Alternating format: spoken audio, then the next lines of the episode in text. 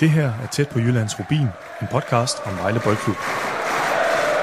Velkommen til endnu en episode af Tæt på Jyllands Rubin. Mit navn er Christoffer Weibel, og jeg er vært på den her uafhængige podcast, der gerne skal bringe dig lidt tættere på alt det, der sker i Vejle Boldklub.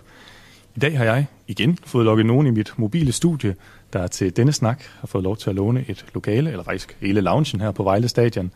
Og øh, min gæst, det er VB's tekniske chef, Jakob Kryer. Velkommen til, Jakob. Tak for det. Det er jo en, øh, en flot titel, du har, og øh, man kan måske ikke helt gennemskue, hvad det er, det indebærer, men det bliver vi forhåbentlig lidt øh, klogere på om lidt. Er du klar til at fortælle alt, hvad du ved? Næsten alt vil jeg lov at fortælle. Jeg vil fortælle alt det, jeg i hvert fald synes er spændende at fortælle. Det lyder godt. Det synes jeg også er det vigtigste. Vi skal tale om din øh, rolle her i Vejle Boldklub, om øh, truppen, om transfers, både det, der kommer til, og det, der måske forsvinder. Om starten på sæsonen, som jo har været måske lidt overraskende god, og, øh, og nogle af de kampe, der venter lige nu. Øhm, og lige til at starte med, så har jeg sådan et par lynspørgsmål, en lynrunde. Og jeg var inde på din Wikipedia, som jo altid man kan stole fuldstændig blind på, i hvert fald nogle gange. Og der så jeg, øh, at du har scoret et mål i 172 kampe for OB. Kan det passe?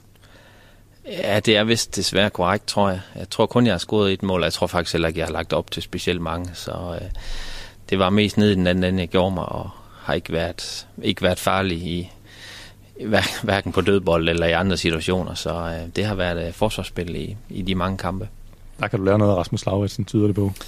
Jeg ved ikke lige, hvor han har fundet øh, målformen hen, men øh, det har selvfølgelig været fantastisk for, at Rasmus, han, øh, både forsvarsmæssigt, men også angrebsmæssigt, er kommet så flot i gang. Og sammen med Mads har de jo scoret øh, fire ud af vores vel ni mål, så det er, det er imponerende. Det er stærkt.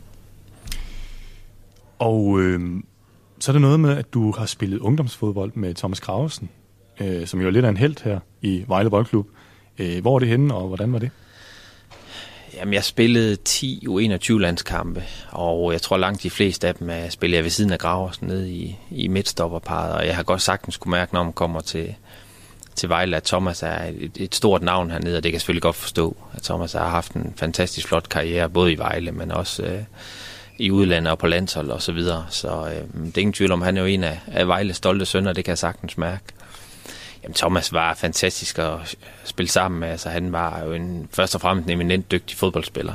Øh, som jeg siger, det beviste han jo øh, over en lang årrække. Men øh, jeg tror også, det er mange husker Thomas for, at var jo, han havde et, et i hvert fald anderledes øh, temperament og måde at være på uden, ba- uden for banen end, end de fleste. Og der var jo aldrig stille, når Thomas, han, øh, altså, det er jo sådan et, øh, et dampbarn, som, som suser rundt, og hvis ikke der sker noget, så overfalder han en, eller ryger i sådan en halv slåskamp. Øh, så en, en, en stor personlighed, synes jeg, som... Øh, og det er også derfor, jeg tror, at, at rigtig mange i dansk fodbold, og selvfølgelig særdeleshed i Vejle, synes, at Thomas er et, et kæmpe stort navn. Det er jo, at et, han var en fantastisk dygtig fodboldspiller, men, øh, men også en stor personlighed. Og det er jo lidt det, fodbold måske også bliver kritiseret for i dag, at der ikke er så mange af den type tilbage. Øh, så øh, et, et, et stort navn i Vejle, det kan jeg sagtens mærke.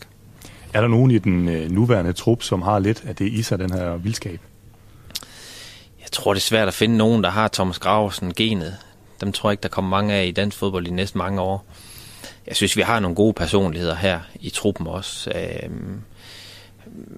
meget forskellige, men det er jo typisk de der ledertyper, og de er jo ledertyper på mange forskellige måder. Hvis du kigger på især vores, vores offensive folk, altså Luarti, Sosa og Dominik, er jo dem, som sådan øh, er, er mest, kan man sige, skæve eksistenser i forhold til truppen. Altså jeg vil sige, det er også dem, vi sådan i det daglige øh, bruger mest tid på af spillerne øh, på mange punkter, men øh, Helle Tykosen, vores administrationschef, siger altid til mig, hun siger, dem, øh, dem vi døjer med i dagligdagen, det er også dem modstanderen døjer med om søndagen. Og det tror jeg, der er lidt sandhed i. Så, øh, så jeg synes, vi har nogle, nogle gode personligheder øh, offensivt, som, som jo gerne skal være lidt, lidt skør i bolden. Og, øh, og vi har en målmand, der står dernede, der også råber og skriger lidt. Og vi kunne selv se ved selvsyn i søndags i, i Esbjerg, at øh, han er heller ikke bange for at, at spille på alle de tangenter, der skal til. Og så synes jeg, vi har nogle rigtig stærke personligheder øh, i vores øh, centerforsvar midt på banen også. Så en, en god blanding af, af nogle lidt skæve eksistenter, som jeg tror er, er vigtigt for at få en trup til at præstere i kampen også. Så har jeg et andet spørgsmål. Hvorfor er du ikke øh, blevet træner? Det er indtil aldrig interesseret mig øh, ret meget at være træner. Altså de øh, tre, fire, fem gange, jeg har været det i løbet af vendsyltiden, har altid været af nød. Og det har ikke været øh, noget, som jeg på noget tidspunkt har, har synes, at det er det, jeg gerne vil. Øhm, altså jeg tror, det hænger lidt sammen med både den rolle, jeg havde i Vendsyssel, altså hvor det var en sportschefrolle, og det er jo en mærkelig rolle at have en sportschef, der fyrer en træner, og så sætter sig selv ind. Så derfor har jeg altid bestræbt mig meget på, at, at det vil jeg rigtig gerne undgå. Fordi jeg tror også, det er svært at rekruttere en træner, hvis han har en fornemmelse af, at han har en chef, som faktisk allerhelst vil være træner og går og venter på, hvornår han taber de første tre kampe. Og så altså, sådan helt generelt synes jeg ikke, at altså, det er ikke det, der, jeg har min kompetence. Jeg synes ikke, jeg er en fantastisk dygtig træner. Så øh, det har altid været af nød, og helst så få kampe som overhovedet muligt, som jeg kunne vikariere i. Ja, her i Vejle er der så en, en italiener, der råber lidt i stedet for. Så du, du slipper nok, i hvert fald hvis de bliver med, ved, ja, de var og her, at vinde. og her har vi fire trænere, så der må i hvert fald være tre, der står foran mig i køen, før vi kommer så langt. Hvad er det, øh, altså den, den underligste eller mest specielle opgave, som du har haft i VB indtil videre? Jamen, jeg synes ikke, der er nogen, som der har været øh, specielt underlige. Øh, jeg har haft nogle, øh, op til min ansættelse, nogle, nogle rigtig, rigtig gode snakke med direktør Henrik Tønder. Så jeg er bare øh, 100% overbevist om, øh, hvad det var, jeg gik ind til. Og det synes jeg meget, det har levet op til til at starte med. Øh, så jeg synes, jeg har været rigtig godt klædt på, før jeg startede opgaven, og har fået øh, en fantastisk øh, hjælp fra det kontor, jeg blev en del af. Altså, der er nogle rigtig dygtige, engagerede mennesker i klubben. Altså både på trænersiden, som du selv siger. Nogle fantastisk dygtige og kompetente mennesker der, men det sidder der altså også nede på kontoret. Der sidder også nogle rigtig dygtige, engagerede mennesker, som, som også hver eneste dag vil gøre det aller, allerbedste for, for Vejle Boldklub. Så jeg føler mig både godt klædt på til opgaven, men også, at jeg har fået al den hjælp, som jeg har haft brug for her i, i starten. Jeg hørte i går, øh, var der ikke noget med, øh, mm. i med Luatis seng på et tidspunkt? Som en underlig opgave. Jo, altså det er jo, det, det er jo sådan et, et, et meget alsidigt job, fordi der er både nogle, nogle lidt store linjer, der gerne skal trækkes i det, men, men altså mange ting er jo også dagligdags ting. Øhm, når vi sidder her i dag, så, øh, så kan man sige, at det, der sker i morges, det er, at en fysioterapeut ringer ind og siger, at han er syg. Og så drejer det sig om, at vi, vi får løst det, så de har en fysioterapeut både øh, før og efter træning. Et stort regnskyld i nat, der gjorde, at, øh, at der var lidt tvivl om, de kunne træne på stadion, som de skal her fredag og lørdag op til kampen måske på søndag.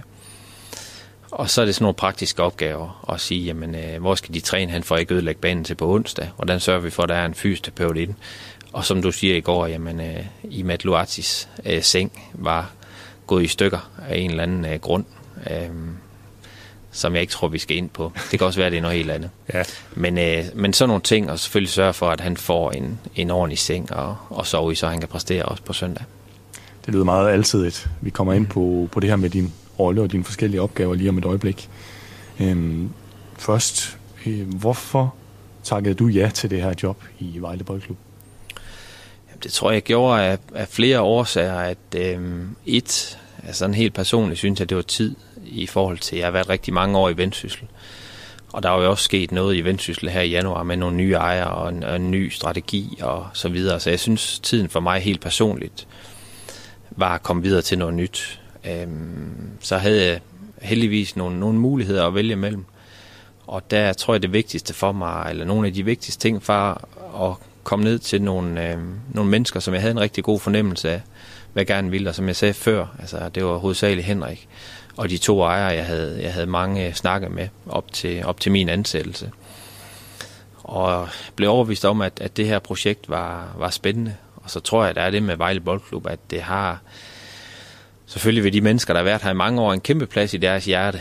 Men alle i dansk fodbold, måske ikke lige vores konkurrenter i rækken, men rigtig mange ønsker faktisk Vejle tilbage i det, i det bedste selskab. Og det gør man jo fordi, at rigtig mange kan huske Vejle fra deres uh, ungdom. Rigtig mange kan se det her flotte stadion. Sponsoropbakningen, uh, fanopbakningen, som jo er helt unik i uh, første division. Og det, det var også noget af det, der tiltalte mig at sige, at altså, her er der et kæmpe stort potentiale, og det vil jeg gerne være med til sammen med en masse dygtige, engagerede mennesker og se, om vi kan, om vi kan indfri. Det er selvfølgelig en stor, øh, en stor opgave, men, øh, men det var en, der virkelig tiltalte mig. Og så tror jeg, at den sidste ting, sådan helt øh, personligt, altså så, øh, så, så tænkte jeg meget på at sige, at altså, altså, jeg skal også sted hen, hvor, øh, hvor at når Vejle Boldklub scorer, jamen, så kan jeg rejse mig op og juble, ligesom jeg gjorde i øh, Vendsyssel. Altså en klub, som, øh, som hvor jeg virkelig godt kunne se mig selv i. Og nogle af de andre klubber, jeg talte med, havde jeg ikke den fornemmelse. Øh, men, men den havde jeg her. Og min søn, som har været med i, i Vendsyssel lige, lige fra hans øh, spæde start, altså han siger til mig, det går nok hurtigt, du er begyndt at, at juble som sindssygt, når Vejle scorer. Og det, det, er, det, det har været naturligt, fordi Øh, det betyder også, også, også meget for mig, at, øh, at vi kommer godt fra start, og, og vi præsterer godt lige nu. Den her øh, sidste sæson, som du jo også kunne opleve udefra, øh, fra dit vendsysselsæde, var det ikke, eller fik det dig til at tænke, og det her med ejersituationer, sådan at, at det var et spøjs job at komme ind i, eller, eller var det de her gode snakke, du havde inde, som fik dig overbevist alligevel? Jeg tror, der er mange mennesker, spillere eller i mit job eller andre, som kommer, som, som kun så Vejle ud fra sidste år, som vil have de tanker. Sige, hvad, hvad er det for en klub? Øh, og det er jo svært at sidde og se på afstand, og derfor var det vigtigt for mig, og det tror jeg også, det var for Henrik, at forventningsafstemningen var, var helt på plads, så jeg vidste præcis, hvad det var for en opgave, jeg gik ind til. Og som jeg sagde før, jeg havde nogle rigtig gode snakke med Henrik, men jeg havde også nogle, nogle rigtig fine møder og samtaler med øh, både Andrew og Lukas, som, øh, som også overviste mig om, at altså, her er der også to, der virkelig gerne vil uh, Vejle Boldklub det allerbedste. Og det, det tror jeg egentlig fik mig ret hurtigt overvist om, at, at det her var en, en anderledes opgave, men en, en, en rigtig spændende opgave at gå ind til. Hvordan synes du så, du er kommet i gang med det hele?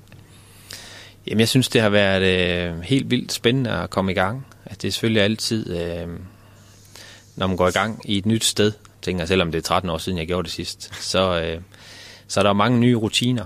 Og, øh, og når der så samtidig bliver ansat tre italienere, som for dem er det øh, endnu mere nyt, end det er for mig. Altså, de kommer til et nyt land og en liga, de slet ikke kender. Så der er mange rutiner, der skal lige på plads. Så jeg synes, mange af tingene her til at starte med har været øh, af meget praktisk karakter. Altså at sørge for, at, at det daglige det kører. Sørge for, at øh, træningsbaner og maden og øh, kontrakter, alle de her helt lavpraktiske ting, som bare betyder rigtig meget i hverdagen, at de spiller så godt, som vi overhovedet kan. Og det, øh, det synes jeg meget, at tiden er gået med nu, at sige, hvordan, øh, hvordan sørger jeg for, at øh, Adolfo Somani og hans trup, de har de aller, allerbedste betingelser for at præstere om søndagen. Så det har været sådan meget lavpraktisk, så jeg glæder mig lidt til, at når transfervinduet lukker her om en, en små 14 dage, at jeg kan begynde sådan at arbejde lidt mere strategisk og begynde at kigge på de her øh, lidt større linjer, som, som jeg også glæder mig rigtig meget til at komme i gang med.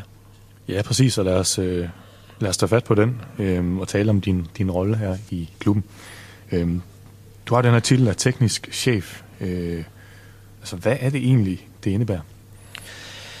Hvis man tager det sådan fra det praktiske først, altså, så indebærer det, at alle de ting her omkring staben hernede, det fungerer så godt som overhovedet muligt. At vi øh, sørger for, at Adolfo og hans øh, mand, mandskab og øh, staben omkring hele tiden er så optimal og så, så god som muligt sørge for, betingelserne for, at de kan træne optimalt hele ugen, er til stede, og de kan har størst mulig chance for at præstere om søndagen. Så ligger der en, en del lavpraktiske ting øh, yderligere, som er inde under mit job. Altså det er, øh, det er al den her dialog og møder med divisionsforening, DBU, TV omkring flytning af kampe, landsholdsudtalelser osv. Øhm, så ligger der en meget vigtig del, som, øhm, som er linket ned til vores akademi eller vores øh, ungdomsafdeling, og det er jo selvfølgelig hovedsageligt U19. Men også sørge for, at den store trænerstab, vi har i første division, altså at vi får den udnyttet maksimalt, og det vil sige, at når vi laver fuldtidsansættelser her, så er det også noget, der i det omfang, det kan lade sig gøre, drøbe af på vores akademi. Og det betyder for eksempel, som hvis vi tager et eksempel, at i år har vi ansat Toivo Vadum på fuld tid, øh, og det skal også gerne drøbe ned på akademiet, og det betyder, at Sidste år var Toivo nede en til to gange om ugen på akademiet, og i år er han dernede fast tre gange om ugen. Fordi vi vil også gerne på et eller andet tidspunkt se, om vi, øh, om vi eventuelt kan lave vores egen målmand, som går hele vejen gennem systemet. Så det er at sikre et link derned til. Altså, øh, Adolfo Somane har jo hele tiden haft stor fokus på de unge.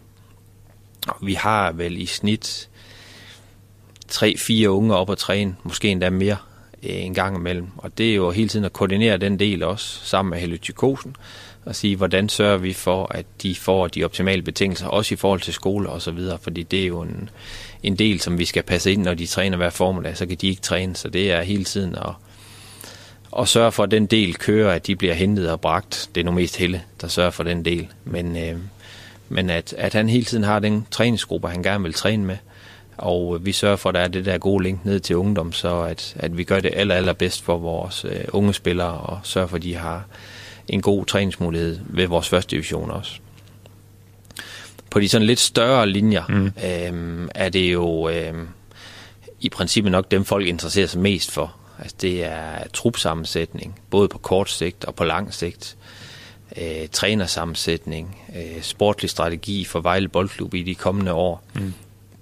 Og det er det, jeg siger, den del glæder mig rigtig meget til at komme i gang med, når transfervinduet lukker. Trupsammensætningen skal jeg selvfølgelig nok i gang med, inden transfervinduet lukker. men, øh, men de der sådan lidt store linjer for, hvordan vi gør tingene, der, dem skal jeg i gang med sammen med nogle andre kompetente mennesker her i klubben, og det glæder mig rigtig meget til. Hvad er det for nogle ting, I tager fat i der, og sådan skal jeg lægge jer fast på, når man lægger sådan en strategi? Det kunne være noget om for eksempel, hvordan ser en optimal trup ud i Vejle Boldklub. Og der øh, kan man sige, det vi sådan taler om med, med den nuværende ejerstruktur, vi har nu her, kunne jeg godt tænke mig, at hvis man eventuelt siger, at vi har en trup på 24, 24 spillere, at så lidt groft, ikke det behøver at være lige præcis på antal, men sådan lidt groft sige, at vi har øh, måske en, en gruppe på en 7-8 danskere, som er gode, stabile, solide spillere, som er dygtige til at få et hold til at fungere, dygtige til at få et omklædningsrum til at fungere. Det kunne være spillere som Nikolaj Madsen, mm. Mads Greve, Jakob Schoop, Kim Elgård og så videre. Det er lidt dem, jeg kalder, som er, er holdet stiver. Altså det er dem, der får, får tingene til at fungere både på og uden for banen ofte. Så er der ingen tvivl om, at med det netværk, som vi har her i klubben, via vores ejerstruktur, som er fuldstændig unikt i, øh, ja, tæt på at sige dansk fodbold, for jeg tror ikke, der er ret mange, der matcher os overhovedet på det punkt der skal vi jo hele tiden sørge for, at de udlændinge, vi har, at det er de rigtige, men også at vi har en, en 7-8 stykker af dem også, fordi de gør jo virkelig en forskel, og det kan vi jo se lige nu. Altså, det er jo spillere som uh, Pavol og Luati, Dominik, Sosa, Kerim, Ramadani og så videre, som spiller lige nu. Måske har jeg glemt en enkelt eller to, men, uh, men, men sørg for at have spillere af den kaliber, mm. fordi det er, det er både spillere, som, uh, som kan sørge for, at vi øh, kommer i toppen af første division, men er sikkert også spillere, som der er en god chance for, kan blive solgt videre på mm. et tidspunkt. Og den sidste gruppe, som jeg rigtig gerne vil, vil have godt repræsenteret i truppen, det er jo lige præcis vores egne unge spillere. Kunne vi supplere op med en 7-8 af dem, så, sige, så tror jeg, vi har et, et, et rigtig, rigtig godt match for, hvordan tingene kunne fungere i Vejle Boldklub. Og det er set udefra lidt det, der for mig at se ligger i klubbens DNA også, at man altid har været dygtig til at få unge, dygtige spillere op på sit første hold. Og der bliver lavet et eminent og fantastisk stykke arbejde i vores øh, ungdomsafdeling, styret af Sten Tykosen. Og jeg kan se, at kvaliteten af dem, der kommer op her, er, er virkelig høj. Så det er hele tiden en balance mellem, at vi skal være dygtige nok til at vinde kampene, men vi skal også gerne gøre det med nogle af vores øh, egne spillere. Mm. Hvorfor er det vigtigt? Jamen, jeg synes, det er vigtigt, fordi at det ligger i, at det ligger i den måde, som jeg tænker Vejle Boldklub på. Og jeg tror rigtig mange tænker, hvordan er, hvordan er Vejle Boldklub. Og så er det vigtigt, fordi vi bruger pænt mange ressourcer økonomiske på ungdom, og hvis ikke vi får noget op til vores første hold, jamen, så er det jo ligegyldigt. Øhm, så, det, så det synes jeg er, er altafgørende, at vi, øh, vi er dygtige til, men bliver måske endnu bedre til. Og der kunne man forestille sig, når vi går ind og taler strategi, mm. og så sige, jamen, øh, der er jo rigtig mange klubber, især i første division, som øh, både kan tillade sig at sige, at de bruger hver en krone, de har på deres øh, første divisionshold. Ungdom, det, det er de fuldstændig ligeglade med. Og der kunne man godt forestille sig at sige, men det kan godt være, at i de kommende år, vi skulle ind og måle lidt på spilletid. Så sige, jamen, øh, er det nok at have dem i truppen, eller skal vi ind og måle på, hvor meget spiller de rent faktisk? Altså nu var, mødte vi HB Kø i den første kamp. Ja. Og når jeg taler med dem, så er de jo lige for fremme fem U19-spillere til deres hold.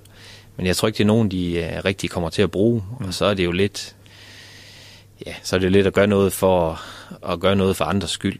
Øhm, og der tror jeg gerne, vi vil hen i de kommende år og sige, jamen, øh, at de unge, vi bringer op, altså de skal faktisk også øh, gerne være så tæt på spilletid, og nogle af dem skal gerne slå igennem her, og enten øh, gøre det fantastisk sportligt her, eller også komme videre i systemet. Og der er det jo glædeligt for eksempel i søndags at se øh, Abner, som, øh, som er 17 år, og går ind og spiller på vores øh, midtbane, og, og spiller øh, en rigtig, rigtig fin kamp, mm. især at tage i betragtning, at han er 17 år. Så øh, det, det er jo fantastisk for at se. Mm. Og noget, der, hvor jeg tænker, jamen, så er der jo så er der jo den der livline, som at de spillere, de kommer op, som, som kan gøre sig gældende. Jeg stiller lige et andet spørgsmål om ungdom og det her med at tage det øh, nedfra op. Men først så øh, skal man, det er, jo, det er jo dejligt, at, at de unge kan komme op og præstere, men det er måske, bortset fra økonomisk mindre dejligt, hvis de så bliver solgt også i en ung alder, så Vejle ikke rigtig når for glæde af dem. Har I en eller anden strategi i forhold til det, at de skal nå lige at, at, at være en del af førsteholdet og, og hjælpe det i en periode, før de bliver solgt, eller kan de være for svære at holde på nogle, nogle af de store talenter, eller hvad tænker du i forhold til, om de ryger i en meget ung alder? Jamen, jeg tænker, at vi skal jo på det arbejde, der bliver gjort, og de midler, der bliver puttet i, skal vi jo kapitalisere på en eller anden måde. Altså, det kan godt være, at der kommer eksempler, hvor nogle store klubber tager dem nærmest før de betræder deres fodboldstøvler på Vejle Stadion. Og så kapitaliserer vi jo økonomisk ud af det. Øh, men, men altså, det kan også være, at den bedste historie ville jo være, at de kom op og runde vores øh, første divisionshold og fik nogle kampe der, og derfra kom videre i systemet. Så det er klart den bedste måde, men, men altså, den tendens, jo man ser generelt i Europa, er jo, at de store klubber, udlandske, henter dem jo tidligere og tidligere, øh, og gerne så tidligt de overhovedet må. Mm. Så øh, det skal være lidt enten eller. Altså enten så skal vi øh, kapitalisere på det økonomisk, eller så skal vi øh, gerne have dem op gennem første division, og så kapitalisere på det økonomisk. I forhold til dit samarbejde og arbejde også sammen med Sten Tykosen, der, der står for ungdommen her. Øhm, I Nordsjælland for eksempel har man jo kæmpestor succes med sit akademi, og det her med at have en, en linje, ligesom DBU også har arbejdet med en rød tråd, øh, fra ungdom til senior. For eksempel ved at spille med samme formation, eller, eller spille på samme måde øh, på ungdomsholdene og så på seniorholdet, så det bliver en nem overgang. Øh, det er der et par Nordsjællandsspillere, der har slået til i den her sæson, der blandt andet har sagt, at det har været nemt at træde ind på førsteholdet, fordi de har spillet på samme måde, og det ligesom har været bare lige at træde en hylde op, men ellers har det været som at, at føle sig hjemme i virkeligheden. Er der sådan nogle ting eller planer i Vejle Boldklub for at, at gøre sådan noget, for at have den tråd fra Ungarn til? Det er i hvert fald nogle af de ting, vi har talt meget om, at øh, det kunne være rigtig spændende at sætte sig ned og lave en gruppe og sige, jamen, nu prøver vi at kigge på, hvordan er det, vi gør tingene i Vejle, både på ungdom og på senior. Det vi sådan prøver på lige nu i første omgang, er at sige, at nu bruger vi nogle af de ressourcer, vi har på øh, første divisionshold. Og det kunne også være den fysiske træner, som øh, kommunikerer meget med vores øh, fysiske træner på ungdom. Og sige, at den måde, som vi gør det på her, kunne det også være fint, hvis nu de fik overført til nogle af de ting, de gør på ungdom. Øh, som jeg sagde før, så bruger vi målmandstræneren, som er begge steder. Vi bruger Johan Sandal, vores svenske assistent, som er nede på, på akademiet om tors, torsdag morgen og træner med. Så vi forsøger sådan i praksis at lave sådan, der er en vis sammenhæng med tingene. Men det er klart, som du siger, at det kunne være rigtig spændende arbejde, at man gik ind og kiggede på og sige, hvordan er det, vi gør tingene i Vejle Boldklub helt ned fra en eller anden aldersgruppe, og så til man når første division, så vi ikke måske svinger så meget om, om cheftræneren er italiensk eller svensk, eller øh, fra Bahrain, eller England, eller hvor han nu er fra. Men så det er måske små nuancer, der kommer i tingene. Øh, det, det kunne være et rigtig spændende og stort stykke arbejde at gå i gang med. Så er der jo øh, flere, som er lidt nysgerrige på nogle forskellige ting, som jeg nu vil komme stille et par spørgsmål til i forhold til din rolle også. Ja. Øhm, til start med, så spørger Morten Brun Petersen, øh, han siger tillykke med den flotte start, og så spørger han, hvad, hvad er din største udfordring som teknisk chef i VB er? Jamen, den største udfordring, synes jeg, er, at vi, øh, jeg synes, vi har fået vedtaget en, en god strategi, især hvis man tænker i forhold til at bringe spillere ind.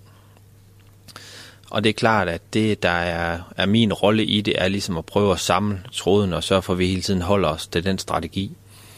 Og der kan man sige, det kan, det kan selvfølgelig være en udfordring, at vi har øh, en ejer, der sidder i øh, et sted i verden, og en anden, der sidder i Kina eller i London, øh, og vi har en italiensk cheftræner. Men jeg synes nu indtil videre, at det har været en stor styrke for os, fordi vi, det, det gør virkelig, at vi har et netværk, som er, som er rigtig, rigtig stort, og vi hele tiden øh, kan, kan vælge, hvad er den rigtige spiller. Altså når man taler Vejle Boldklub, så er det jo ikke et problem at finde spillere. Hernede er det faktisk mere et problem, eller en udfordring, at sortere i spillere, og sørge for, at dem, vi hele tiden har, det er, det er de rigtige spillere. Så det er en, øh, en god udfordring at få benyttet det netværk, vi har øh, til det yderste. Mm. Og jeg har ikke nogen øh, præference for, at det skal være dansk, øh, eller det skal være noget svensk. Altså vi kigger først og fremmest på, hvor er den største kvalitet. Og så prøver vi at agere ud fra det. Så kan man måske have nogle præferencer på selve banen og sige, at der er nogle positioner, mm. hvor vi tror lidt på, at hvis du har et dansk stopperpar for eksempel, altså, så giver det måske nogle fordele. Det kan godt være, at vi kunne finde en udlanding, som var lidt bedre, men den stabilitet, som de giver lige nu, er, er rigtig vigtig for vores hold og vores omklædningsrum. Det kunne også være centralt på banen. Mm. Og sige, at der har vi lige nu øh, Nikolaj Madsen, vi har Elgård, som er skadet, og vi har Sjob, som, øh, som måske er med til at styre øh, holdet meget. Og så synes jeg, det er jo enormt spændende, at øh, vi så måske på de tre øverste pladser har de der lidt mere kreative, eksotiske spillere, som er lidt mere svære at, at sætte i bås. Men, øh, men har vi et stærkt skelet på holdet, så ser det ud til, at de fungerer rigtig godt. Og de har jo alle tre været eminent spillende i alle tre kampe, og øh, fortsat det, de det niveau, jamen, så, bliver de svære, fordi det vil næsten være svært at finde en kamp, hvor ikke en af dem eller to af dem laver et par, et par gode detaljer. Mm. Så, så den struktur synes jeg er vigtig, at vi prøver at kigge lidt på og sige, hvor er det måske vigtigst for os at have stabiliteten, mm. hvor kan vi have kreativiteten, ja. og ellers så øh, prøve at fastholde strategien, som jeg også sagde til, til sponsormødet i går. Sige, vi, har, vi har vedtaget, at vi vil øh, have kvalitet ind, mm. fordi vi synes, et, at vores trup er stærk, øh, og vi synes to, at de unge spillere, vi har, er rigtig stærke. Så når og hvis vi forhåbentlig bringer noget ind, så er det fordi, vi tror, at det er en, en styrkelse af truppen, mm. og ikke en styrkelse af bredden. Mm. Det spørger jeg også lige ind til om et øjeblik. Øhm, flere nysgerrige omkring din rolle og andres rolle i transfersituationer, netop fordi, at øh, netværket er stort, og, øh, og ejerne er, som de er, og der er en italiensk træner, som sikkert også har en holdning til tingene. Øhm, hvilken rolle spiller du, når, når klubben skal hente nye spillere? Jamen, jeg føler sådan, jeg prøver at samle trådene lidt. Altså, jeg er selvfølgelig i daglig kontakt med Somani her, øh, på træningsbanen, enten før eller efter, eller på telefon, eller WhatsApp, eller hvad vi nu finder på at kommunikere på. Og jeg har selvfølgelig brugt de første par måneder her på at lære, hvordan han tænker omkring tingene. Mm. Og nu tror jeg, jeg ja, om ikke i mål, så i hvert fald langt med den del. Mm. Og det vil sige, at jeg ved, hvad måde han gerne vil spille på. Øh, jeg ved, når han tænker, at han gerne vil have en type ind, eller en spiller ind, hvad er det så for en type, han tænker på. Øh, så, så nu er jeg sådan ret meget i mål med, hvilken måde han tænker fodbold på, og hvordan han gerne vil spille. For eksempel, når han har en 8, hvad skal en 8 kunne på hans hold? Hvad skal en 9 kunne? Hvad vil han gerne have en bak til at kunne? Mm.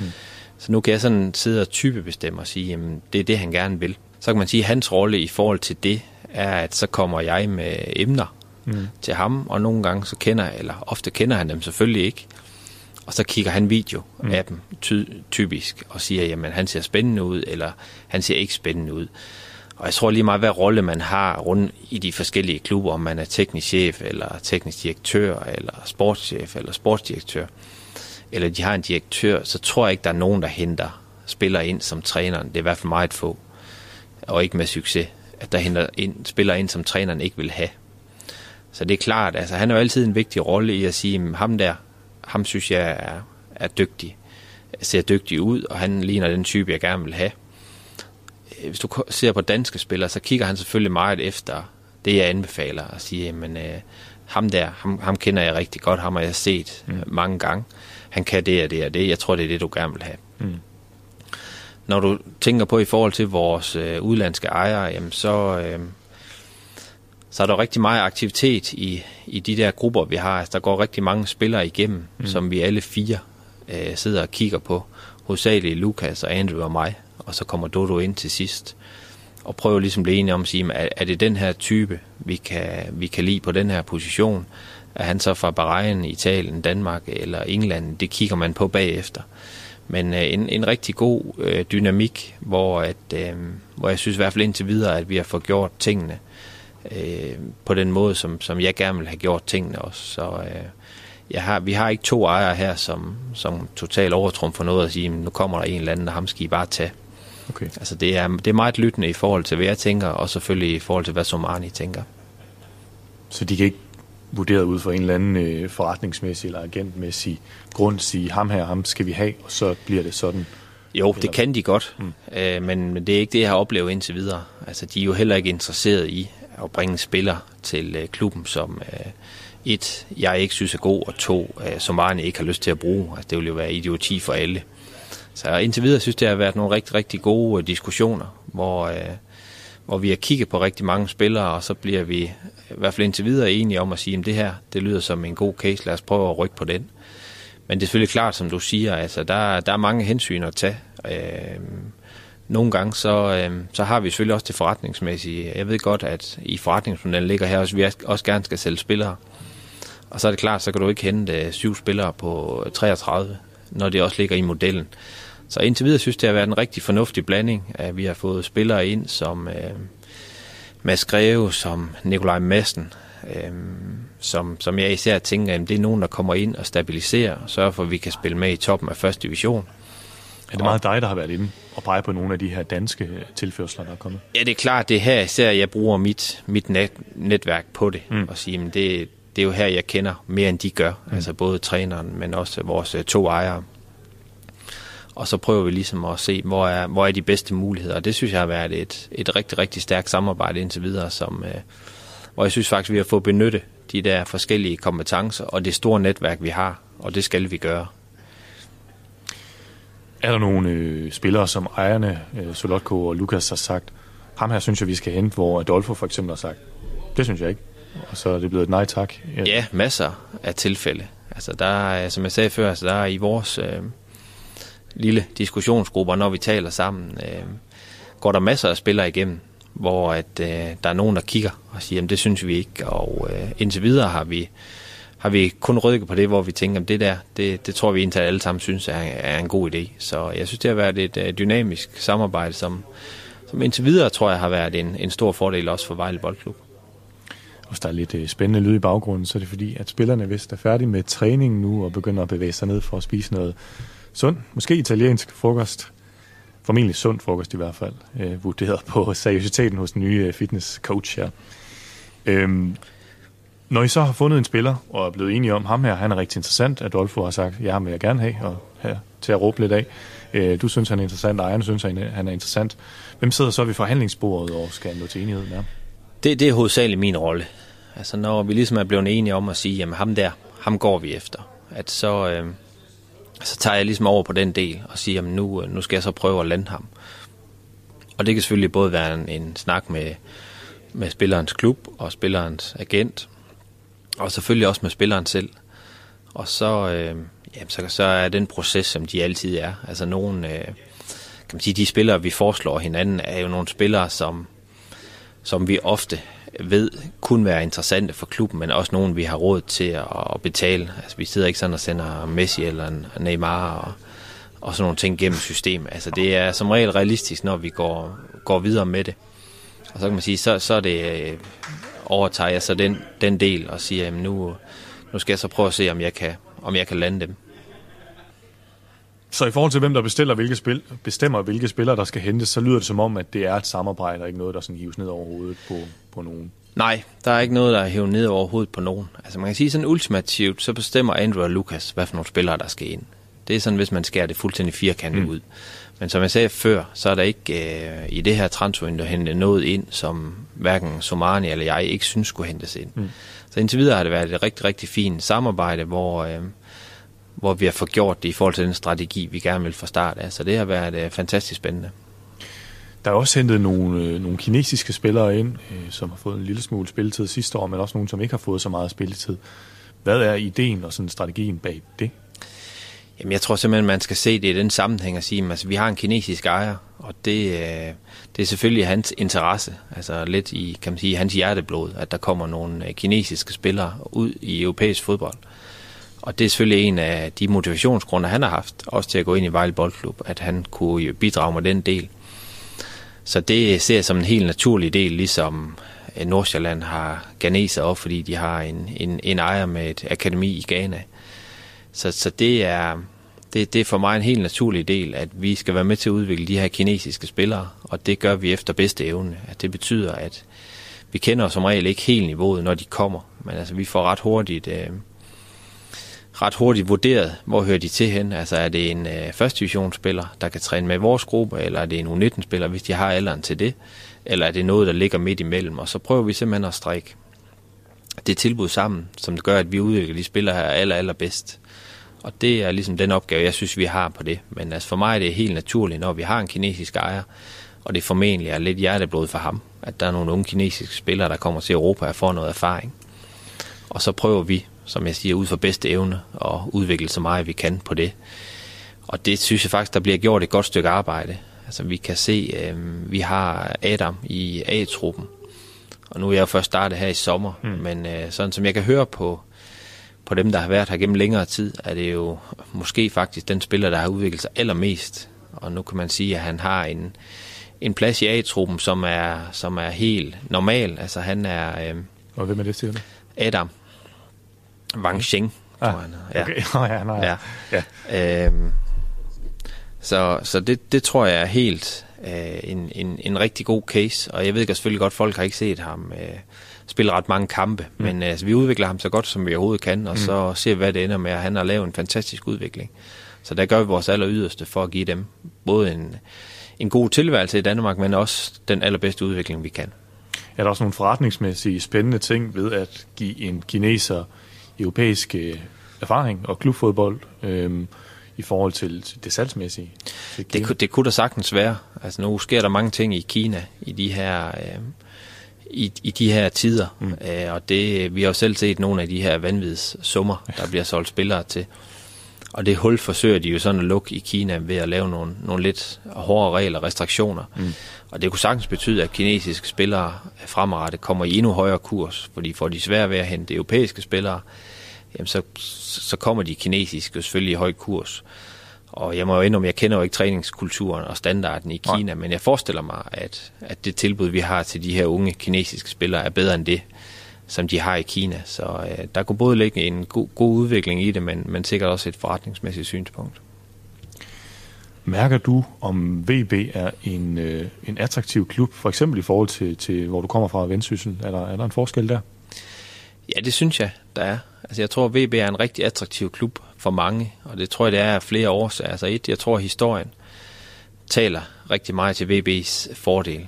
Og så tror jeg, at øh, faciliteter, når man kommer herned, altså de, langt de fleste spillere øh, kender jo stadion hernede, og ved, at, at rammerne omkring er fantastiske. Og så tror jeg, at der er rigtig, rigtig mange mennesker, altså både spillere, trænere, ledere, som jo øh, hele tiden kan se, at i hvert fald når du taler på første divisionsniveau, jamen så er det her måske den klub med det aller, aller største potentiale af alle. Og det tror jeg tiltaler rigtig mange øh, inden for sportens verden, og se om mm. man kan være med til at, at forløse det potentiale. Øh, I forhold til de egne talenter igen, lige for at, at stille et opfølgende spørgsmål der. Ser du så nogen af dem, der er her i truppen, øh, som i tilfælde af en oprykning har niveau og potentiale til, til at spille Superliga-fodbold? Ja, det gør jeg helt klart. Altså, det med unge spillere er virkelig svært, fordi deres, øh, deres udvikling foregår i mange forskellige step. Og det er klart, at jeg, jeg taler selvfølgelig rigtig meget med Sten og med Søren Lykke. Det er mest dem, der har fingeren på pulsen. Claus Troelsen, vores U19-træner. Mm. Omkring udviklingen hele tiden. Når, øh, når turneringen går i gang, deres turnering gik jo i gang sidste weekend. Men skal, skal både Adolfo, Somani og, og jeg selv jo selvfølgelig ud og se så mange kampe, der overhovedet passer ind med i forhold til vores eget program. Jeg synes, vi har rigtig mange spillere op at træne med, så øh, at vi får så god en mulighed for at vurdere dem i forhold til det niveau heroppe. Men det, der er udfordringen med unge spillere, er, at vi hele tiden skal prøve at sidde og vurdere potentiale. Hvor god er den her spiller om et til to år? Mm. Jeg har altid sagt, at for mig er ungdomsfodbold langt sværere end seniorfodbold. Fordi seniorfodbold skal du gå ud og se en spiller og sige, at han er 24, jamen, han bliver måske lidt bedre, men dybest set så er han måske på toppen af sit niveau. Går du ja. ud og ser en spiller på 15, 16, 17 år, så skal du prøve at vurdere, at når han er 19 eller 20, hvor god er han så? Mm. Og det kan man se, det er jo ikke kun her, men i stort set alle klubber, der tager talentudvikling alvorligt. Det er jo en kæmpe opgave, hvor, hvor de spiller nogle gange, de troede, mm. blev de helt store stjerner. Efter et halvt år, så bliver de lejet ud til en første divisionsklub, og nogle af dem, de ikke rigtig regner med, lige så popper de op. Så det er en rigtig, rigtig svær opgave. Men jeg synes, vi har nogen, som, øh, som er rigtig store talenter. Og det er klart, at hvis man sådan skal prøve at sætte navn på, så i hvert fald dem, der bliver brugt mest lige nu, mm. øh, er jo selvfølgelig Abner, Mokoli, og så er det øh, Jonas Andersen, som især i træningskampene og pokalkampene har, er den, der har fået mest spilletid. Ja. Men den del kan, kan hurtigt ændre sig. Men, men Abner er nok, sådan, øh, så vidt jeg kan vurdere, et af de største talenter, der har været i, i mange år, i hvert fald det, jeg kender til det. Så et, et kæmpe stort talent, som jeg, som jeg håber, at vi kan få øh, op på vores første divisionshold og spille, inden han måske på et eller andet tidspunkt skal videre i systemet. Ja, er der allerede føler ud efter nogle af jeres talenter? Altså er folk interesseret i dem, også fordi de begynder at, at nærme sig førsteholdet i nogle alder? Ja, altså der er ingen tvivl om, når en, en dreng på 17, han øh, allerede sidste år spiller første divisionskampe, og i år har taget endnu et skridt i sin udvikling, så er det selvfølgelig noget af det, som at, at de lidt større klubber øh, kigger på. Men som jeg sagde før, øh, ja, altså, der kan selvfølgelig altid komme så stort et bud, at man siger, jamen, det, det, det kan vi ikke helt sige nej til. Men, men vores plan er, at Abner rigtig gerne skal spille en større rolle på vores øh, første division, og forhåbentlig være med til at, at kunne spille os op i Superligaen. Og så må man sige, ud fra et forretningsmæssigt synspunkt, det jo også være endnu bedre for os, at han øh, både sportligt spiller os i Superligaen, men sikkert også præsterer der, så tænker jeg også, at han er, han er endnu dyrere. Så, mm. så det, det kunne være en rigtig spændende case. Nu har jeg taget lidt øh, forsmag på den her transfersnak, vi, vi lige skal i gang med, øhm, om et spørgsmål. Fordi først der kunne jeg godt lige tænke mig at spørge om det her med den nuværende trup, fordi nu, nu er jo startet rigtig godt med, med tre sejre, hvilket er usædvanligt her i Vejle. Det er vist uh, 10 år siden, snakker folk meget om. Øhm, synes du, at det ser fornuftigt ud? Er der Superliga-potentiale i den her trup, oprykningspotentiale, kan man skal kalde det? Jeg synes altid, det er svært at vurdere. Altså hvis man tager øh, kampene, sådan vi har spillet, så, øh, så synes jeg, at vi spillede en, en rigtig fin kamp i Køge, og måske faktisk en kamp, hvor vi har sat den bedste kamp sammen over en hel kamp. Jeg synes, vi var stærke i første halvleg og burde have ført i Køge. Havde måske lige 5-10 minutter i starten af anden halvleg, hvor vi kommer bagud, hvor vi hænger lidt, og så spiller en rigtig, rigtig stærk sidste periode af kampen og vinder fortjent 3-1. Hmm. Nykøbing var jo mere meget mere svingende. Altså, vi spiller jo, må vi sige, en virkelig dårlig første halvleg. Altså, på alle tangenter ja.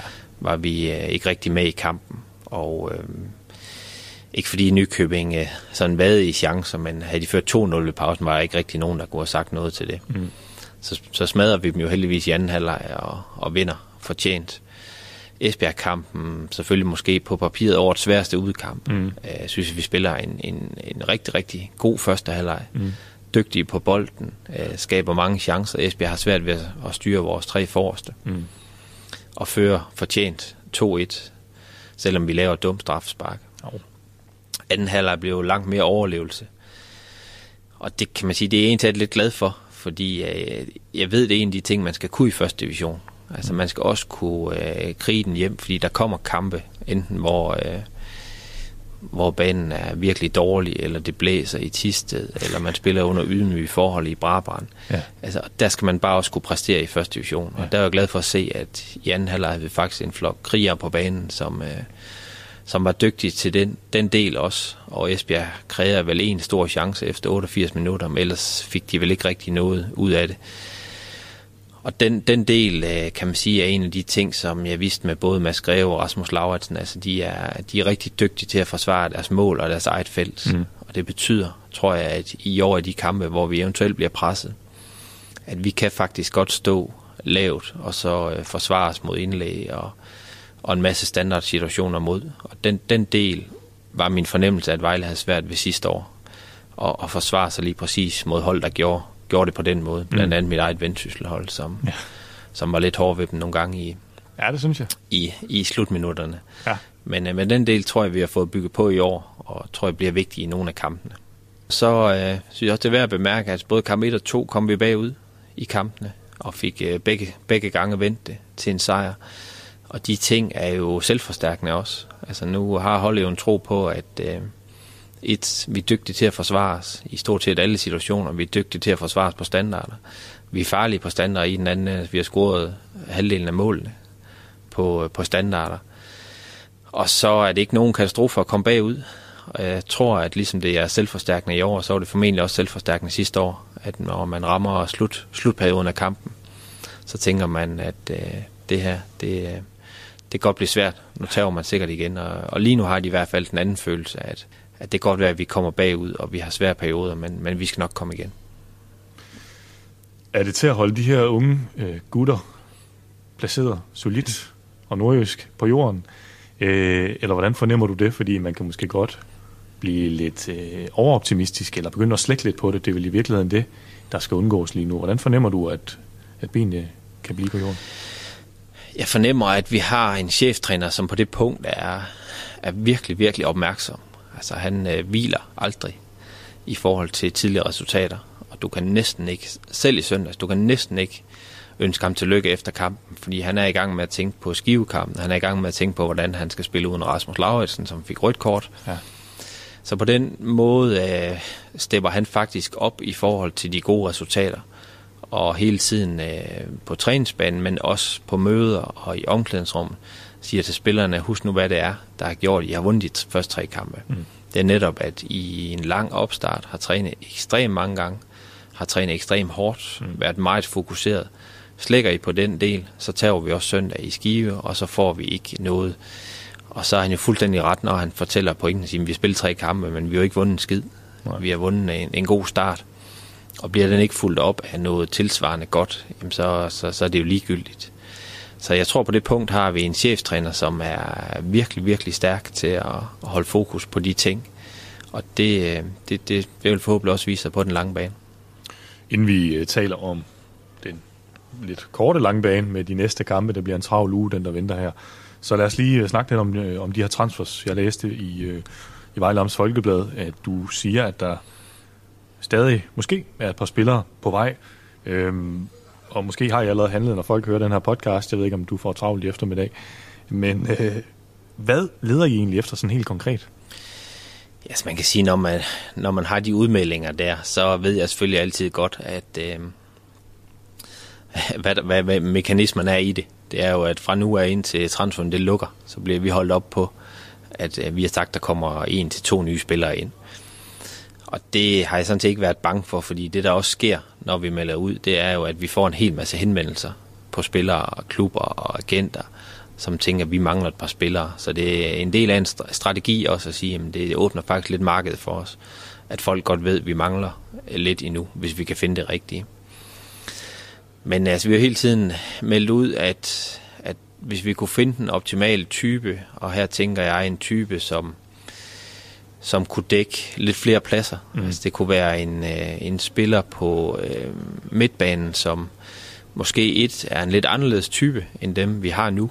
Altså anderledes type, så tænker jeg en, lidt mere en, en powerful spiller. Mm. En med en god fysik, en aggressiv spiller. Men kunne han nu dække eventuelt øh, noget forsvarsmæssigt også, så ville det være en rigtig god idé. Fordi vi har, øh, vi har rigtig, rigtig fine forsvarsspillere. Vi har også okay garderinger dernede, men øh, at få sådan en spiller ind, der kunne lidt af hvert, der ville være rigtig fint. Og så er der ingen tvivl om, at kunne vi, øh, kunne vi ramme en dygtig offensiv spiller. Altså, nu har vi jo i, i de tre første kampe her indtil videre kunne spille med, øh, med de samme tre øh, op foran, og de har været virkelig skarpe, men det kan vi jo ikke regne med, at vi kan gennem en hel sæson. Altså Luati har jo de sidste par år spillet meget få kampe, og det er en spiller, som jeg synes har været øh, helt vildt dygtig. Mm. Men så vi måske må påregne, at han kommer til at se udenfor i nogle af kampene. Mm. Øh, Dominik, hvis vi ellers kan forholde hans albuer nede, så spiller han forhåbentlig mange kampe. Ja. Øh, og Sosa også. Øh, og så har vi selvfølgelig både Argon og Davila, så vi har spillere, Jonas Andersen, som vi talte om før, som kan spille. Men kunne vi finde en spiller der, som kunne øh, dække enten alle tre pladser i en optimal situation, eller en af pladserne, ville det være rigtig fint. Og man kan sige, hvad, hvad type er det? Jamen, det kunne være lidt af hvert. Altså, vi har jo, øh, altså lad os lege med Dominik var ude, jamen, så er mm. Luati måske den mest optimale at flytte op på toppen på den måde, som Arne han spiller lige nu. Så det kunne både være sådan lidt mere en rendyrket kant. Det kunne også være en, en nier, hvor man siger, jamen det kan godt være, at Dominik er ude, men så har vi en anden nier, og vi kan holde Luarti på kant, mm. eller han kan have nogle forskellige muligheder, eller han, hvad han synes kampen er. Så det er hovedsageligt de to positioner, vi ser, om vi kan finde øh, den der kvalitet, der mm. matcher vores pris. Nu kommer du jo formentlig ikke ud med, med alle mulige dejlige navne, desværre. Men har I kigget på nogen, eller, eller arbejder I med noget lige nu? Altså, vi arbejder alt det, vi kan ja. med det. Øhm, og det er navnemæssigt både danske navne og udlandske navne. Som jeg sagde før, jamen, så, så, så er det ikke alt afgørende for os. Øh, og lige præcis på de positioner, især den sidste, jeg nævnte, øh, er nationalitet i hvert fald ikke nogen, øh, hvor vi kigger i forhold til den del. Men altså, man må også sige, at det er sådan, især når man kigger både danske klubber, men også internationalt. Altså, der er jo ingen af os, der rigtig gerne vil have med vores bedste spillere lige nu. Mm. Så det er ikke... Øh, altså, det er ikke sådan verdens nemmeste opgave for os at finde nogen, hvor vi tænker, de skal gå ind og gøre en forskel, øh, uden at vi skal betale noget, som vi ikke helt har råd til mm. endnu. Så det er, forhåbentlig finder vi de der en til to, hvor vi siger, at det, det, det passer kvalitetsmæssigt i forhold til det, vi gerne vil have ind, og det passer prismæssigt. Og det, det kommer vi til at arbejde på helt frem til transfervindueslukning. Ja, der er spænding. Spænding forude, og hårdt arbejde for dig. Ja, lige præcis. Sådan. Øhm, altså udover at I selvfølgelig leder nogen, leder efter nogen med, med klare spillemæssige kvaliteter, som ikke bare er bredde spillere, men som kan gå direkte ind og, og gøre en forskel. Er der så også en, en speciel måde mentalt, de skal kunne passe ind i den her trup, som I er ved at samle? Ja, det, det, det er en, et rigtig, rigtig vigtigt parameter, fordi det er måske en af de ting, som jeg talte mest med Henrik om, dengang jeg blev ansat, og sige, men det er det, vi gerne vil. Altså, vi vil gerne gå ind og virkelig arbejde med en præstationskultur øh, på træningsbanen og i omklædningsrummet. Og det er ikke en kritik af, hvad der har været sidste år, for det kender jeg ikke noget til. Men, øh, men det har vi haft ekstremt meget fokus på fra starten af. Og på det punkt fundet en, en cheftræner, som, som har gjort et eminent stykke arbejde. Altså han er, han er på hele tiden, og træningen er på et virkelig, virkelig højt niveau. De er forberedt til alle træninger, de er forberedt til alle kampe, topforberedt. De er videoforberedt, GPS-forberedt, masser af målinger af det ene og det andet, så det er virkelig et top præstationsmiljø, mm. som, som jeg ser hver eneste dag til træning. Og der kan man sige noget af det, som når man kigger danske spillere eller skandinaviske spillere, så ved vi jo, at, at mentaliteten kender vi bedre, end hvis vi kigger spillere fra langt væk. Og der kan man jo godt argumentere for at sige, jamen, øh, altså når vi henter en dansk spiller, enten vi kender, der er selvfølgelig meget nemmere for os at både tage nogle referencer mm. i Danmark, men simpelthen også at tale med spilleren her. Der er vi jo på lidt mere usikker grund, når det er en spiller fra et eller andet sted, som, øh, som vi ikke kender så godt. Ja. Så, øh, så, så det er selvfølgelig en overvejelse, vi gør hver gang, og sige, jamen øh, det her gode miljø, som vi har fået skabt, både på øh, træningsbanen, men også i omklædningsrummet, som vi virkelig vil gøre alt for at værne om. Øh, er vi nu nogenlunde sikre på, at den spiller, der kommer ind, har den mentalitet i forhold til den del. Så, så det er helt klart et parameter, vi kigger på hver gang også. Og det er meget via samtaler eller hvad, og referencer, man, man bliver klogere på det, om en person passer ind. Ja, det er det. Altså vi forsøger selvfølgelig at gøre alt det research, vi kan. Øh, og noget af det kan du gøre på historien. Sige, man, er det en spiller her, der de sidste fem år har haft 16 klubskifter? Så det er ikke sikkert, at mentaliteten er, som vi gerne vil have. Øh, så er det selvfølgelig gennem samtale med hans agent, gennem samtaler med spilleren, øh, kan vi tage nogle referencer for de lande, han har spillet i, øh, og få et indblik på, hvad er det for en type spiller. Vi har med at gøre her både rent fagligt, men også rent personlighedsmæssigt. Og så gør vi det, som jeg sagde før, altså især når det drejer sig om danske spillere, skandinaviske spillere, at så, så det er det rigtig vigtigt for Adolfo Somani, at han han øh, har en, en, en nogenlunde tryg overvisning om, at det vi bringer ind, mm. er også noget af det, han arbejder på. Mm. Og det, øh, det, det er i hvert fald et af de spørgsmål, han altid stiller. Så ja. how is his mentality? Og ja. Så prøver vi at svare på det. Kan det også blive øh, aktuelt at sælge spillere, inden transfervinduet lukker? Ja, er, alle, det, er alle til salg? Eller, ja, det er alle et eller andet sted til, til den rigtige pris. Øhm, altså jeg vil sige, sådan rent sportsligt har vi jo ikke et stort ønske om at få solgt nogle af dem, der spiller kampene om søndagen i hvert fald. Men altså, det her er også en forretning, og det ligger i vores forretningsmodel, at kommer der den rigtige pris, jamen, så bliver de solgt. Øhm, der er ikke så noget lige nu, der tyder på, at der er nogen af vores øh, stamspillere, der er på vej ud, men, men vi ved jo, at der sidder klubber i hele, i hele verden, nu i hvert fald der, hvor transfervinduet stadigvæk er åben, og prøver at se, hvor de kan forstærke sig ind, så der kan altid ske noget. Vores opgave er selvfølgelig at være forberedt på den del også, og sige, skulle der komme noget på ham eller ham, jamen, så skal vi kunne reagere den anden vej også og sige, jamen, så, så er vi klar til at samle pengene ind, og så gøre noget nyt mm. øh, for nogle af dem. Øh, og det kunne også være spillere i vores trup, som øh, måske ikke har fået den spilletid her i starten, som, som de forventer, mm. øh, som også har ønsker om at prøve noget andet. Så der kan godt ske noget i, i truppen også den anden vej. I forhold til det her med, at pengene skal være rigtige, så var der jo, forlyder det, øh, bud efter Dominik øh, fra Kina. Et beløb, som, som var over 10 millioner, øh, lød det også til. Altså det er, jo, det er jo mange penge. Hvorfor skiftede han ikke til Kina for så mange penge for en første divisionsklub?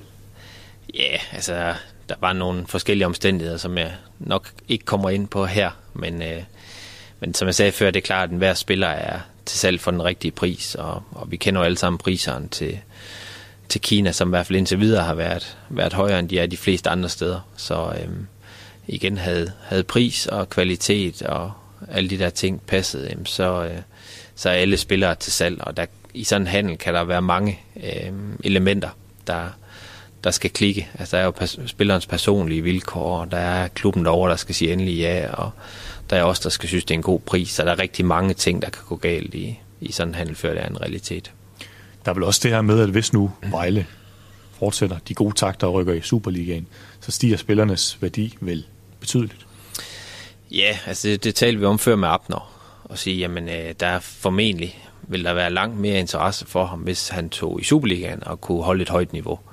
Fordi så har folk ligesom set både herhjemme, men også udlandske klubber, at han kan faktisk præstere på et endnu højere niveau. At de skal jo trods alt, hvis du tager Abner som eksempel, nu sidder og siger, at han er rigtig dygtig. 17-årig på første divisionsniveau, hvordan vil han være på Superligaen? Og der er jo helt sikkert være nogen, der sidder og siger, at det ved vi jo ikke helt, hvordan han er. Så lad os prøve at tage ham ind og se, hvordan det er. Kunne vi rykke i, i Superligaen og bringe ham med op, og han vil gøre det fantastisk der, så er det selvfølgelig nogle andre penge, man taler om. Lige til sidst her, øh, så øh, var vi lidt inde på, at det har været en god sæsonstart, men at der nu først og fremmest rigtig mange kampe igen, og også øh, tre kampe her inden for den næste uges tid. Og det er jo kampe, hvor man tænker, det er ude mod Skive, så er det hjemme mod Brabrand, og så er det hjemme mod Roskilde. Og, altså baseret på dem, I allerede har slået, så er det her jo umiddelbart modstandere, hvor I formentlig er favoritter i, i flere af kampene. Men VB har jo også den her historik de seneste år med at have det lidt svært mod nogle af de her hold, som man tænker, de skal slå. Hvordan ser du frem mod de her øh, kampe? Jeg synes, jeg synes ligesom sidste år ikke, der er den ret store forskel på holdene i første division. Altså vi så jo sidste år, at det, holdene slog hinanden på kryds og tværs. Og øh, jeg sad lige og kiggede stillingen i går og kunne se, at Skive sidste år tabt 14 kampe ud af 33, og alligevel var jo med rigtig, rigtig langt hen ad vejen. Mm. Og øh, Hobro, som, øh, som endte med at tage førstepladsen, tabte ni kampe ja. sidste år. Der er ingen tvivl om, at holdene her er meget mere lige, end de er i mange andre rækker. Og derfor øh, skal vi forvente, at det bliver tre svære kampe. Jeg tror, at rigtig mange i vores række havde regnet med, at Brabant fik få point. Ja. Men vi kan se, at de rent faktisk ligger og kan tage førstepladsen på søndag, hvis vi skulle snuble, og de selv kan, kan vinde i, i Vendsyssel, tror jeg, de skal til. Så det, det viser bare, at holdene er meget tætte. Så vi skal gå til de her tre kampe, og øh, med præcis samme indstilling, som vi har gjort til de andre. Og vi skal arbejde øh, hårdt videre på det. Og det betyder også, at vi kommer også til at tabe kampe. Men når vi gør det, om så det er søndag eller om otte uger, jamen så skal vi bare arbejde stille og roligt videre på det. Øh, der, der vil komme bump på vejen øh, hen mod, mod det mål, vi alle sammen forhåbentlig gerne vil.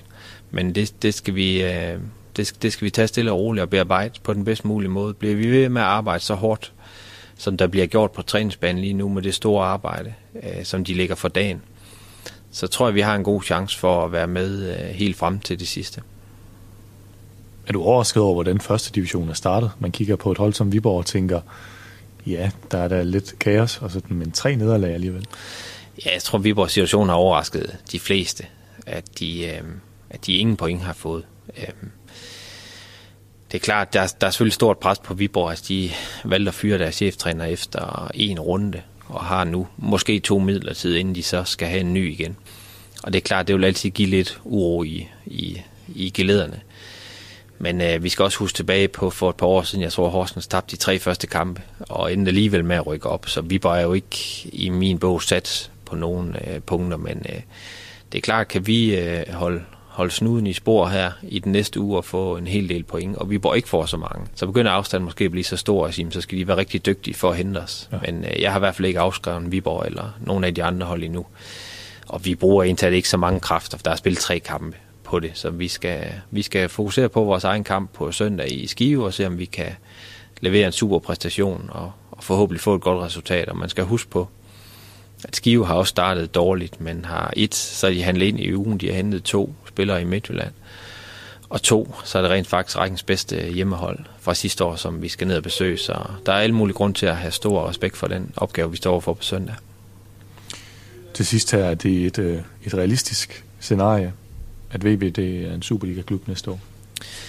Ja, det synes jeg. Altså, jeg synes, vi øh, har, har mindst lige så gode muligheder, som mange af de andre har. Jeg tror, at Esbjerg bliver en, en rigtig, rigtig hård konkurrent, men øh, vi ved, at der skal både findes en førsteplads og to hold, der skal ud i playoff. Og øh, det kan godt være, at Esbjerg lige nu måske er favoritter til førstepladsen, men øh, jeg synes i hvert fald, at vi har kvaliteterne lige nu til at, til at kunne byde ind om, om de næste pladser. Det er der også andre hold, der har. Mm. Men øh, kan vi øh, fortsætte det her, så tror jeg, vi har en øh, god mulighed. Og kan vi lige få gjort de sidste ting er rigtigt i, i transfervinduet, jamen så, så, så synes jeg, vi har et hold, som, øh, som burde kunne spille med om de allerøverste pladser. Så er lidt pres på dig, så for lige at få det sidste på plads her. Så nu vil jeg snart give dig fri, så du kan, kan komme hjem og arbejde videre med, med nogle af de opgaver, der venter. Øhm, hele klubben, som den er lige nu, øh, og det setup, der er lige nu, at, at den giver til Superligaen? Ja, det synes jeg faktisk. Altså, jeg, jeg synes næsten, man kan sige hernede og sige, jamen øh, her er vi faktisk på Superliga-niveau på alle andre steder end på fodboldbanen lige nu. Jeg synes, det er en, øh, en, en stor klub. Altså, når man vurderer på øh, stadion, som er fantastisk fodboldstadion. Vi så selv den her stemning mod Nykøbing, øh, hvor der var 2700 mennesker, men, men jeg tror, man kan mærke, at stemningen er langt bedre, end når der er 2700 mennesker på mange andre stadions. Og øh, jeg synes, vores, øh, vores fans har været fantastiske, i, især i de to udekampe. Altså, mm. det var massiv opbakning i Esbjerg, og rigtig flot opbakning i Køge også. En stærk administration hernede, hvor, øh, hvor der allerede til hver eneste kamp nu også er rigtig mange sponsorer i, i loungen. Det tror jeg, der har været i mange år. Så, så jeg synes, at alle faciliteterne, træningsmæssigt, øh, i trænergruppen, organisationsmæssigt, stadion og så videre, de er på plads. Så jeg forventer ikke, at, øh, at der vil blive de store problemer her. Nu skal vi bare kunne bevise på banen, at vi er dygtige nok til det. Ja, der skal lige skrabes nogle point sammen, før man kan række armene i vejret. Måske, øh, når sæsonen den slutter. Jakob, øh, tusind tak, fordi du vil øh, ja, kigge forbi, var jeg lige ved at sige, men det er jo faktisk din arbejdsplads, og, øh, og gøre os lidt klogere på, på både din rolle og transfers, og hvordan det hele det ser ud lige nu. Det var, det var rigtig interessant. Velkommen. Og øh, til jer, der lytter, vil jeg selvfølgelig sige tak, fordi I fortsat gør det. Og øh, så må I meget gerne dele podcasten, hvis I kender nogen derude, som endnu ikke har hørt om den. I må gerne give en anmeldelse også, hvis I kan lide, hvad I hører. Det kan I både gøre på Facebook-siden og på iTunes. I er meget velkomne også til at abonnere på iTunes, så får I afsnittene, som de kommer. I kan også støtte podcasten, så den kan blive endnu bedre. Det kan I gøre på den side, der hedder tier.dk. Der skal I lede efter tæt på Jyllands Rubin. Tak fordi I lytter med, og øh, snart, inden længe, kommer der endnu en episode.